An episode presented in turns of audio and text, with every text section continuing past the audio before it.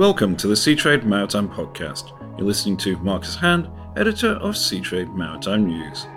Today we are talking with Tim Smith from Maritime Strategies International about the outlook for the tanker shipping market in the second half of 2023. Tim, welcome to the podcast. Hi, Marcus. Thanks very much. Tanker market has uh, been an interesting one, um, pretty volatile, everything is fair to say, in the first half of the year. Is this set to continue in the second half? Yeah, I mean, it's been a very interesting period. I mean, often is the case. I mean, I think volatile is pretty normal for, for the tanker sector. I think we've seen more of it than perhaps is normal. And really, that volatility usually stems from uncertainty and disruption. And um, that, those are two things that the tanker market's seen in spades. Um, we, uh, as I say, I, I think, um, and that's been driven obviously by the aftermath of the invasion of Ukraine. It's also been driven by the fact that we've seen policy elsewhere uh, move quite drastically. So we've talked about China from the dry bulk perspective. For oil and tanker markets, we've seen the kind of release of the zero COVID policy in Q4. And obviously, that's had a big impact on oil demand and particularly obviously transportation and mobility in China. So China's really come back in terms of a driver for oil demand. It's it's it's normalised in that regard um, as it has been historically. Uh, so that's been a big policy shift we've seen, um, certainly impacting 2023.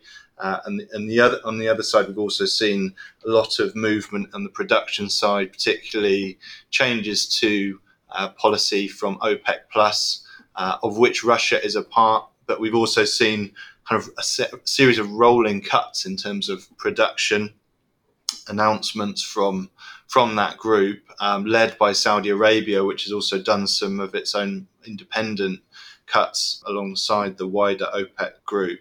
So we've seen a, a lot of these uh, policy decisions and wider disruption driving volatility in the market, and obviously a huge redistribution uh, of trade uh, as a consequence of the Russia invasion and and sanctions thereafter too. So yeah, we, we will probably see volatility continue. I think where we, when we look at earnings, where it gets interesting, um, and what what hasn't been normal for the tanker sector has been how the relative segments within the market have performed. So last year we saw really VLCCs, the largest part of the market in terms of ship size, really being suppressed by that China policy, weaker China oil demand and imports.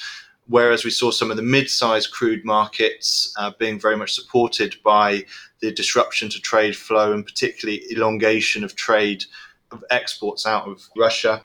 Similarly, in the product sector, we saw real strength in some of the smaller markets. So we saw a bit of a topsy turvy market, upside down in some regards in terms of those earnings. We're starting to see some normalization in that regard, but it's still not completely kind of back in terms of the relative distribution of earnings across the sector. So that's certainly something to be keeping an eye on at MSI, we did expect tanker markets to moderate through the course of 2023. And we've certainly seen some of that. Adam mentioned at the start some of that froth coming off the market. Q4 was really the high point in terms of spot markets. We've seen conditions generally move downwards across uh, the first half of this year. Um, certainly in terms of spot, and we've seen some of those time charter rates as well uh, easing off too. Um, so those have been some of the, the key um, features of the, the earnings, um, the tanker market earnings across the first half of 2023. So some of that froth coming off, as you say. Uh, I mean, I think in the sort of when the tanker market went up very, very sort of fast early last year, you know, sanctions was a big, big factor into that. Is sanctions still a factor going forward, or is that all sort of factored in now? Yeah, de- I mean, definitely. We are seeing a massive shift in terms of trade flow patterns. And so we talk about sanctions, we talk about policy. It's so key almost everywhere you look in terms of um, the tanker sector. And obviously, Europe's ban on seaborne oil imports from Russia, um, which took effect for crude in uh, Q4 last year and for products in Q1 23, has massively shifted global trade flows, both in terms of what Europe imports. Uh, so it's increased its crude imports from places like Africa, from North America, uh, from Middle East, uh, in order to substitute Russian crude, which obviously in both cases of crude and product were very short haul flows from Russia to Europe. Now those have become medium and long haul flows. It's also on the product side had to redistribute, resource imports from other regions. We're seeing particularly the Middle East as well as other regions contributing to Europe's product inflows. And then vice versa, Russia has had to uh, move its crude exports and product exports to other regions further away. And it's actually kept it's, it's actually been more stable in terms of the overall production export volumes than perhaps we'd expected.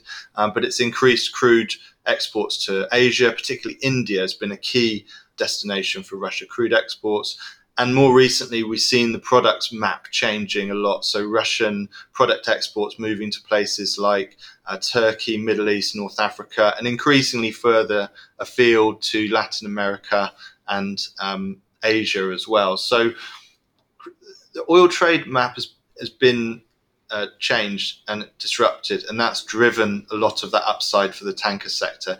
That is going to stay in place. I mean, unless we see some radical shift in geopolitical conditions, which we don't expect, we're going to see that stay in place. But there's going to be a limited runway, if you like, in terms of you know ongoing changes, ongoing upside from that distance component of demand. And meanwhile, we're seeing some of the volumes, if you like. So when you talk ton miles in shipping, we've got tons, the volumes of cargo, we've got the miles, is how far they travel. We're going to see some of that volume side get eroded, certainly on the crude side, from some of these cuts in production from OPEC plus. So after a real surge in demand, um, certainly in 2022 and in 2023, some of that's going to ease off, we think, and that's going to relate into the tanker sector. Um, so second half of 23, as I said, we expected some moderation this year. We're seeing that continue through kind of Q3. Okay, so we are seeing that, the moderation in the market. I think just one last question would be we have seen some return a bit more new building orders for some of the larger sizes of ships in recent months. Given that sort of moderation mark in the market, are we going to see more orders to come? We expect to in the longer run. Again, interesting feature of the tanker sector perhaps certainly how it differs from containers. We talked about the supply side there. Tanker markets have seen very, very little ordering. Certainly last year was a, a real low point in terms of contracting. Um, so we don't have a a big order book. In fact, we have the opposite. It's a, a, very low order book, which means to some degree the market has a has an amount of protection from the supply side, if you like, uh, going forward. So even if demand does uh, slow down as we expect, the supply side looks very constructive. We have started to see orders come back, as you mentioned.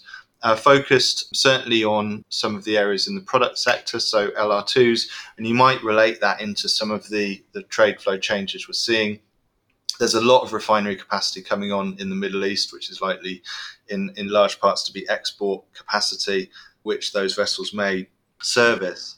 Um, but also, we expect the contracting side to pick up because we, although we see some moderation in earnings, we still think tanker earnings are going to be relatively solid going forward. So we expect some of that to translate into more faith in terms of the longer term outlook for the sector and also the fleet, the tanker fleet, actually will need to see some renewal, some um, capacity come in because actually we see over the, the next few years we expect the fleet to actually contract in terms of overall supply. So we do uh, we think some of that demand is, is going to continue and we'll see new build, tanker new building contracting to to continue to rise over the course of 24 25 but overall, actually, quite a positive picture in terms of the demand supply balance. Then. Yeah, definitely. I think we're, we're certainly, as I say, we're, we're kind of constructive on the longer term outlook. We do see some some shifts. It's certainly not going to be a straight line, and things might ease off, and it might be more so or more emphasis on that in, in certain parts of the market that might have seen some of the extreme upside. I'm talking maybe in the middle of the market, if you like, in terms of size ranges. But yeah, over the long term, it's a constructive outlook driven and supported by that supply side.